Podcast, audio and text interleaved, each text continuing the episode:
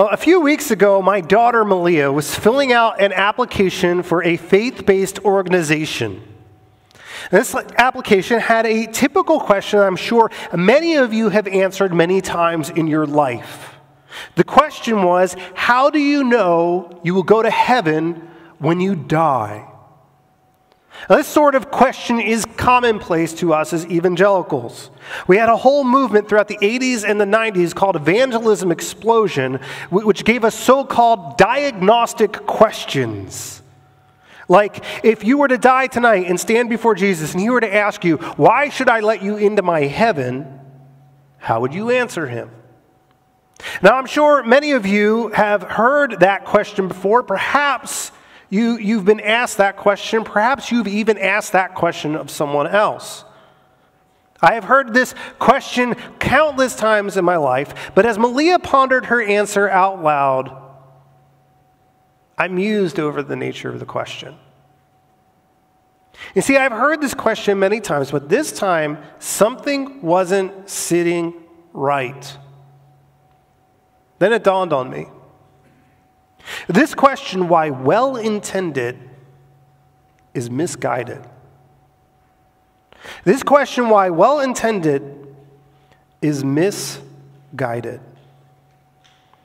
See, this question is preoccupied with our final destination, whereas the gospel, the gospel message, is concerned with the nature of life, specifically, eternal life. As Dallas Willard noted, the only definition of eternal life found in Scripture is in John 17, verse 3, where Jesus offers us the definition. And how does he define it? This is eternal life, that they may know you, the one true God, and Jesus Christ, whom you have sent. Now, as evangelicals, we have a tendency to think uh, of eternal life in a Billy Graham crusade sort of way, right? In other words, we have a tendency to think of eternal life as a, as a future hope. Do you know that you know that you know that you know that you know that you're going to go to heaven when you die? That's how we tend to think of it. And indeed, it is that. It is a future hope, but it's not just a future hope. Jesus tells us that it's much more than that. This is eternal life, that they may know. Know what? No, not what, but who. This is eternal life, that they may know you, the only true God, and who else? Jesus Christ, whom you have sent. As you sit in your seat, as you occupy this moment in space and time, you are basking in the eternal life. Yes, eternal life is a future hope, but it is so much more than that. Eternal life is a present reality. It's a present reality. Our, our, current sermon series, Follow Me, what Jesus says about discipleship, is really an exploration of eternal life. It's an explanation of what it means to, to, to really know that you know Jesus and what it means to follow after him. Our opening verses, or, or, or, sorry, our opening verse sets the scene for, for, for this narrative that we're going to explore this morning. Look down at verse 25 with me. Now, great crowds accompanied him. Great crowds accompanied him. Scholars commonly refer to Luke chapters 9 through 19 as the travel narrative. This narrative chronicles Jesus' final journey to Jerusalem and the many interactions and conversations he had along the way. You see, Jesus was surrounded not just by his disciples, but by a whole host of Jewish people. Jewish people from all walks of life. There were Pharisees and Sadducees and common people, rich and poor alike. Jesus was traveling alongside the religious establishment as they made their way towards Jerusalem for the Passover. And while they were traveling, Jesus turned and he said to them, Three things. Three things. Jesus said to them, He said, If you want to follow me, then you need to be willing to hate, you need to be willing to die, and you need to be willing to surrender it all. You need to be willing to hate. You need to be willing to die. You need to be willing to surrender it all. This is not a message for the faint of heart. It's not a message for the faint of the heart or, or the casual listener. This is a harsh word. But I have often found that the harshest sayings of Jesus, if we're able to receive them, are filled with unimaginable grace and limitless mercy. So this morning, we're going to unpack this passage with three propositions Am I willing to hate? Am I willing to die? And am I willing to surrender it all? Let's just take a moment and just ask the Lord to give us eyes to see, ears to hear. Father, would you just open our eyes and open our hearts this morning? Do a work in us through your word. In your name, amen.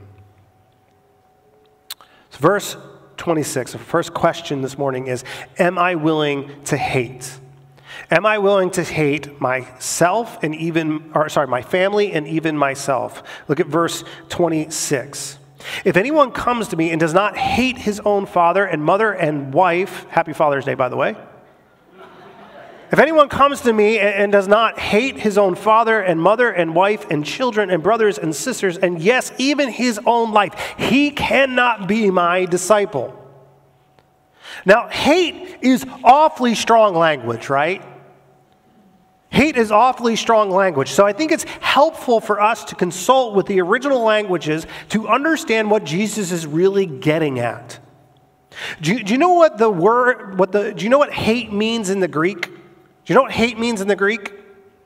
It means hate. It means hate. Scholars tell us that the Greek word translated here as hate is the complete opposite of that other Greek word that we are so fond of, agape, which is translated as love, right? Love, this, this selfless, sacrificial love of God for fallen sinners. Now, in a room full of intelligent people like yourselves, I'm sure many of you are thinking, wait a minute, wait a minute. How can Jesus call us to hate when Jesus calls us to love? Aren't we supposed to love people, not hate them? And this would be a legitimate inquiry on your part. In fact, Jesus exhorts us to love no less than four times in the Gospel of Luke alone. So it seems that we have a paradox on our hands. We have a paradox. And the question is how do we resolve it? Well, clearly, clearly this is a hyperbolic statement, right? But what's the point? Why is Jesus speaking in hyperbole? Well, why do any of us speak in hyperbole, right? I mean, think about it this way. Imagine it this way. Imagine it's a hot day in the middle of July, and you say to yourself, I am dying for an ice cream cone from Happy Cow. Or that other place on 106 if you're okay with compromising your standards.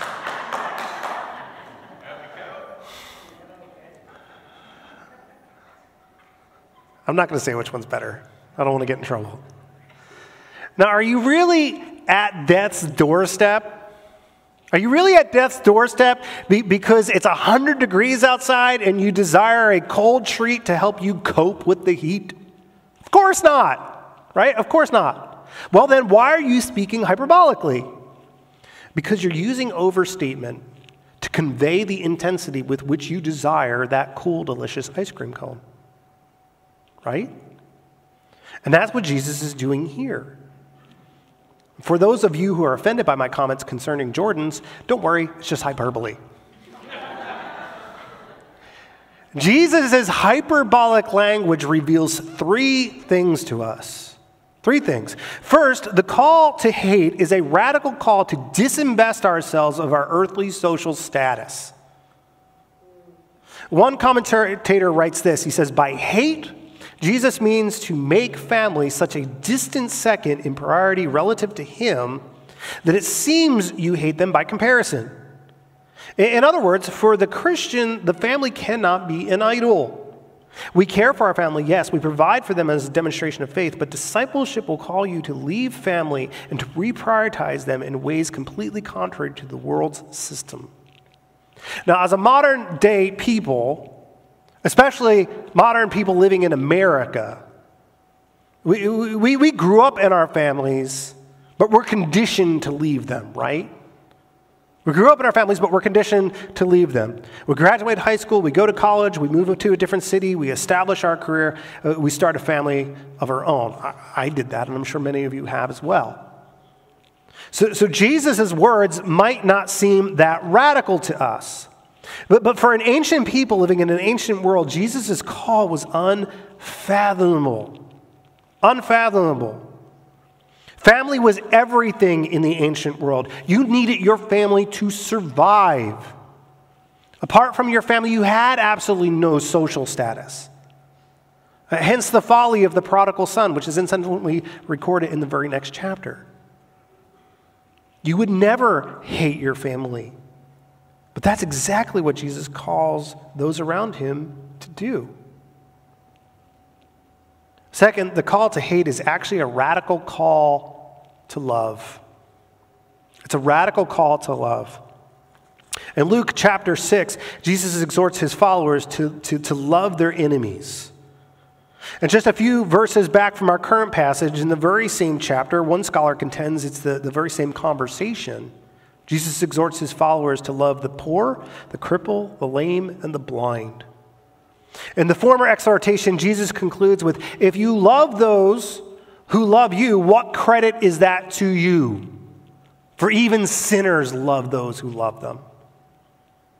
And in the latter exhortation, he says, concerning the, the poor and the cripple and the lame and the blind, he says, You will be blessed if you love them, since they do not have the means to repay you. So what is Jesus getting at here? What is he getting at here? The call to hate is a paradoxical call to love others who would otherwise not consider. It is a call to love others who we would otherwise not consider. In other words, the call to hate is a radical call to love the unlovable. I grew up just outside of Philadelphia, Northeast and uh, I grew up going to a church, Calvary Baptist in Bristol, Pennsylvania. And um, if my parents did anything right in rearing us, they made sure our butts were in pews every week. And um, my sister and I were having a conversation a while back, maybe a year or so ago. And we were just reminiscing about Calvary and how thankful we were for Calvary. And uh, you, you can go ahead and put that up, Josh. So, this is, this is a, a church directory picture. It's probably 1984, 1985. Um, that's my sister April, my brother Matthew. That's me in the middle there. I, I, I remember this day vividly. Um, I, I, remember my, my, my parachute pants that my sister bought me. I was wearing those in that picture. Now, the Lyles were a staple at the church that I grew up in. But interesting fact, we weren't that lovable. There was all kinds of issues and problems, and in some ways we were kind of a burden to our church. Now, my sister said to me, she, she said, You know what I love about Calvary? And specifically, she was talking about our pastor at the time, Pastor Schmidt. And this is a big church, it's not a little church. This is a church where it's very easy to fall in between the cracks. My sister said to me, She said, You know what? We were the most unlovable family, but we were the most loved. We were the most unlovable family, but we were the most loved. I can't tell you how much we benefited from that church. I can't tell you how indebted I am to that body of believers to this day. The, the, the, near countless numbers of people who really just built into my life and made personal investments and significant sacrifices to love on me and to care for me to love on our family and care for our family. That's amazing. I would not be here today if it was not for those people who loved the unlovable. So you can go ahead and take that down. So it kind of begs the question who are you loving that's unlovable? Do you have any unlovable people in your life? Right? Because it's easy to love the people who love you, right? Jesus said that. It's easy to love the people who love you. But if you don't have any unlovable people in your life, then I can contend you, you might not be following Jesus. If you do everything you can to avoid people who rub you the wrong way, you, not, you might not be loving the way Jesus has called you to love. Because he has called us not to love just those who love us, but to love the unlovable. Finally, the call to hate is a radical uh, is a call to radically reorientate our personal agenda. A call to radically reorientate our personal agenda. Look at verse 26. If anyone comes to me and does not hate even his own life, if anyone comes to me and does, does not hate even his own life, here, life translates the Greek word psyche, which literally means soul. In other words, the totality of our being, the very essence of who we are, we are to hate. Now, again, again, Jesus is using hyperbole. So, what's he really getting at here? Again, a look at the broader context of Luke can help us make sense of Jesus' harsh words. In Luke 11:43, Jesus says, "Woe to you, Pharisees, for you love you love the chief seats in the synagogues and respectful greetings in the marketplace." Luke 16, 13, Jesus says, No servant can serve two masters, for either he will hate the one and love the other, or else he will be devoted to the one to one and despise the other. You cannot serve both God and money. Luke 20, verse 46, Jesus says, Beware of the scribes who like to walk around in long robes and love respectful greetings in the marketplace, and chief seats in the synagogues and places of honor at banquets. Jesus' call to hate oneself was a call to reorder disordered loves. A call to disorder, disordered, to reorder disordered loves. Position, power, pride, and money are strong temptations that can waylay any of us and lead us away from following after Jesus. Again, a look at the larger context of Luke, just a couple chapters from where we are now in chapter 18. Jesus encounters the rich young ruler. A ruler questioned him, saying, Good teacher, what shall I do to inherit what kind of life? Eternal life. Jesus said to him, You know the commandments. Do not commit adultery, do not murder, do not steal, so forth and so on. And, and he said, all, all these things I have kept since the time of I was a child. When Jesus heard this, he said to him, One thing you still lack sell all of your possessions, sell all of your stuff, and give it to the poor, and you shall have treasure in heaven, and then come follow me. But when he had heard these things, he became very sad, for he was extremely rich. And Jesus looked at him and said, How hard is it for those who are wealthy to enter the kingdom of God? Now, this is clearly not a case of hyperbole. Not a case of hyperbole. In the parallel account found in Mark 10 21, we're told that Jesus felt love for him. Jesus felt love for him. Just as Matthew had left everything behind to follow Jesus in Luke chapter 5, Jesus was calling this man to leave behind his earthly treasure to follow after him. Perhaps, like Matthew, we would know the rich young ruler's name if he had just been willing to let go. But he wasn't. He couldn't let go. The world is filled with the haves and the have nots. The world is filled with the haves and the have nots. And the temptations of power, position, power, pride, and money are a grave danger to the haves. If you count yourself blessed enough to be counted amongst the haves, you need to be on your guard. If you got a nice big house, multiple cars, lots of toys, uh, money in the bank, you need to be on your guard. You're in a very dangerous place. And for the have nots, you also need to be on your guard. You also need to be on your guard because the temptations of position, power, pride, and money are equally threatening to you. But how can that be, you may be wondering? How, how, can I be tempted by things that are so far outside of my means? That's a good question. I'm glad you asked. As, as a have not, how do the temptations of, of position, power, pride, and money threaten your life? The answer the green monster named envy. The green monster named envy. Envy is a very dangerous thing to you if you are a have not. Tim and Kathy Keller, in their devotional on the Psalms, addresses, they address the dangers of envy, writing to, to envy is to want someone else's life. It's, it's to feel not just that they don't deserve their good life, but, but that you do, and God hasn't been fair.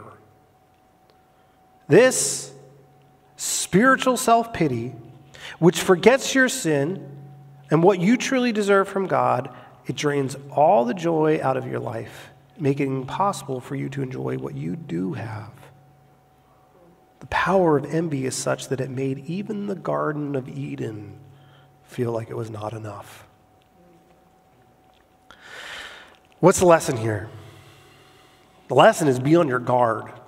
Be on your guard. The, the only thing more dangerous than being a have is being a have not. And the only thing more dangerous than being a have not is being a have.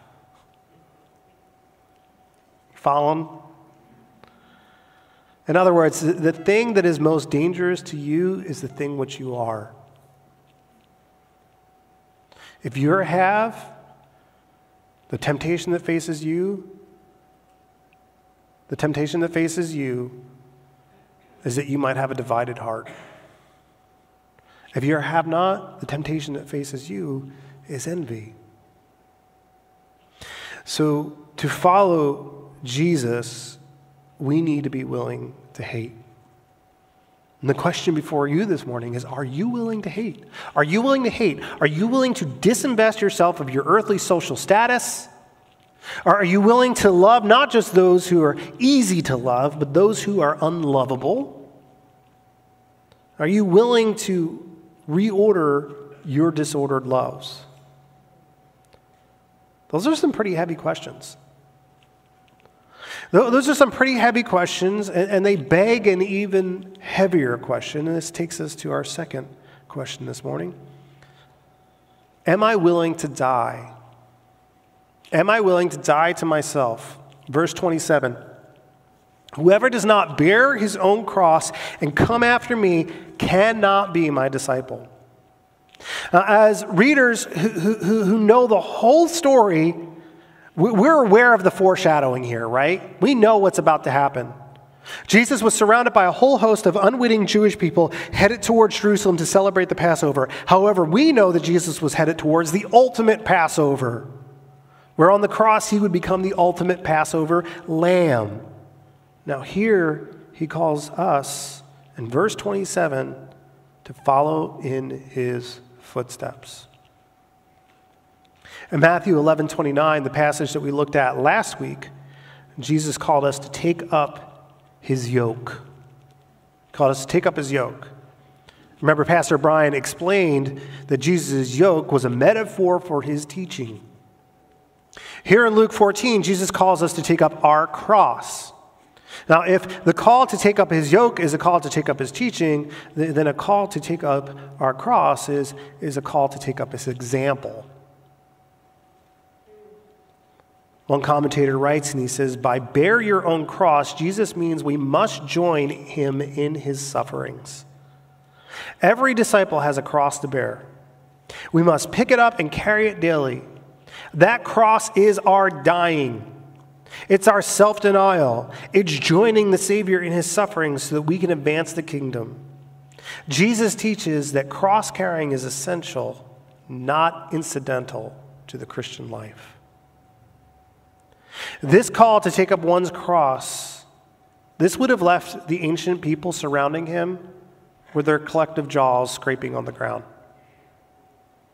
Uh, for ancient people, the cross was not the romanticized emblem of endearment that it is to us today. Incidentally, Christians didn't even use the cross for a Christian symbol for like 300 years because it was a present day horror.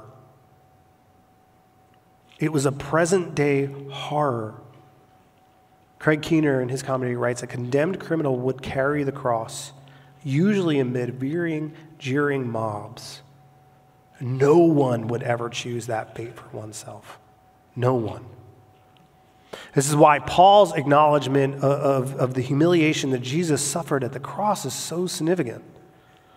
In Philippians chapter 2, verse 8, Paul wrote, and he said, Being found in appearance as a man, he humbled himself. How? By becoming obedient to the point of death, even death on a cross. And Paul also called us to follow in that very same example. Just a few verses before, he said, Have this attitude in yourselves, which was also in Christ Jesus. We are to have the same cross carrying humility of Christ. We are to have the same cross carrying humility as Christ. What, Jesus was called to in reality, we are called to metaphorically. And because Jesus died in reality on our behalf, we can die metaphorically on his behalf. Now, this begs a question what does it look like to take up your cross? What does that look like? Well, I can't tell you, I, I have no idea. It looks different for all of us. It looks different for all of us. For, for some of us, maybe it's, it's loving an unlovable spouse. Maybe it's choosing singleness. Maybe it's rendering your tax payment unto the IRS. Maybe it's letting go of an audacious trinket that's competing for your affections. I don't know what it is. I can't answer that question for you. I can, however, tell you that we all have a cross to bear. If you don't know what your cross is, I want to encourage you go to Jesus and ask Him. If there is one prayer that I can assure you he will answer quickly, it's that one. If you go to Jesus and say, Jesus, what's my cross? He will waste no time in letting you know. And it will be very obvious. This takes us to our third and final question Am I willing and prepared to surrender it all? Am I willing and prepared to surrender it all? Look at verse 28. For which of you desiring to build a tower does not first sit down and count the costs, whether he has enough to complete it? Otherwise, when he has laid the foundation and is not able to finish, all who see it begin to mock him, saying, This man began to build and was not able to finish. Or what king, going to encounter another king in war, will not sit down first and deliberate whether he is able with 10,000 to meet him who comes against him with 20? And if not, while the other is yet a great way off, he sends a delegation and asks for terms of peace. So, therefore, any one of you who does not renounce all that he has cannot be my disciple. Anyone who does not renounce all that he has cannot be my disciple.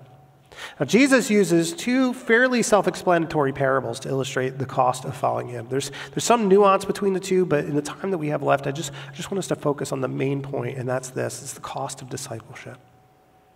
Both parables illustrate that following Jesus will cost you something. Did you know that? Did you know that following Jesus will cost you something? I mean, remember what Paul said. He said, You are not your own. You are not your own. Why? Because you were bought at a price. Therefore, glorify God in your bodies. You are not your own, for you were bought at a price. Therefore, glorify God in your bodies. What does it look like to glorify God in your body? Well, Jesus has given us a pretty good idea so far, right? He's given us a pretty good idea. We're to de- disinvest ourselves, verse 26. We're to take up our cross, verse 27. And now, here in verse 33, we see we're called to renounce all that we have. Renounce everything we have. Now, to renounce all that we have doesn't mean that Jesus expects us to, to you know, cast off every worldly possession and live, live as paupers. It doesn't mean that. It does, however, mean that we are to relinquish ownership of those things to Him. It means that all of our worldly possessions are to be converted into assets we invest into His kingdom. Discipleship requires us to renounce everything, just, just like the servants invested the talents entrusted to them in, uh, by their master in Luke 19. That's how we're to live with everything that we have. Every asset that we possess, whether it's monetary or our family, whatever it may be, we're to invest that in the kingdom, to relinquish it to the Lord. Now, you might be thinking to yourself, what about free grace? What about free grace? Doesn't Jesus offer us grace freely? You are correct, he does. However, we often confuse free grace with what Dietrich Bonhoeffer refers to as costly grace. Bonhoeffer writes and he says, Cheap grace is the grace that we bestow on ourselves. Cheap grace is the preaching of forgiveness without the requiring of repentance. Baptism without church discipline. Communion without confession. Cheap grace is grace without discipleship, grace without the cross. It's grace without my cross. And it's grace without your cross. What is your faith costing you? What is your faith costing you? It's a reasonable question. If it's not costing you much, then it might not be worth much. If your faith isn't costing you much, then you might have a cheap faith. You might have a counterfeit faith. Bonhoeffer continues and he says, Such Grace is costly because it calls us to follow. But it's grace because it calls us to follow Jesus. It is costly because it costs a man his life. And it is grace because it gives a man the only true life.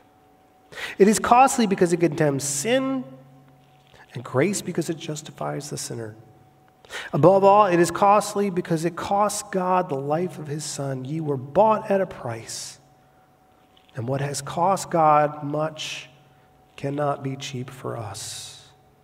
Above all, it is grace because God did not reckon his Son too dear a price to pay for our lives, but delivered him up for us all. We are called to take up our metaphorical cross because Jesus took up our real cross. Yes, grace is free, but there are some terms and conditions Grace is free, but there are some terms and conditions, and many Christians are guilty of not reading the fine print. And this morning, this morning you're getting a fine print sermon.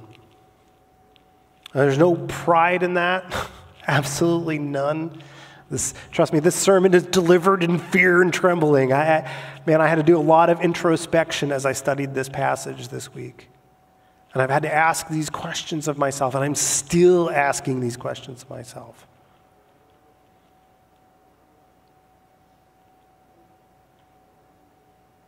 All this begs the question are you willing? Are you willing? I'd like to go back and, and focus on a single phrase that Jesus uses three times in this passage. Three times he says, cannot be my disciple. Three times he says that. That is a qualifier. Three times he says, cannot be my disciple. And in all three instances, this phrase is connected to the, the, the three questions that we're asking. Three questions that we're, we're seeking to answer this morning. Am I willing to hate? Am I willing to die? And am I willing to surrender it at all? That phrase connected to all three of those questions. Your status as a disciple of Jesus rests on how you answer those questions. If you answer any of them negatively, no, I am not willing, then you cannot be Jesus' disciple. And if you don't like that, if you just want to live out a casual faith, well, then you're going to have to take that up with Jesus because they're his words, not mine. I've tried to be as honest with this passage as I possibly can be. If you've noticed, I've res- referenced other sections of Luke. Why? Because I think this is what Luke is really driving at in his gospel. I think that's the message of his gospel. You're going to have to wrestle with Jesus over those questions. I want to end a little bit differently this morning. I invite the worship team to come back up. I don't want to end this morning in prayer. I want to end this morning in song. And uh, I, I want you to just, as you kind of contemplate these questions in your own heart, just, just view this song and treat this song as a, as a prayer.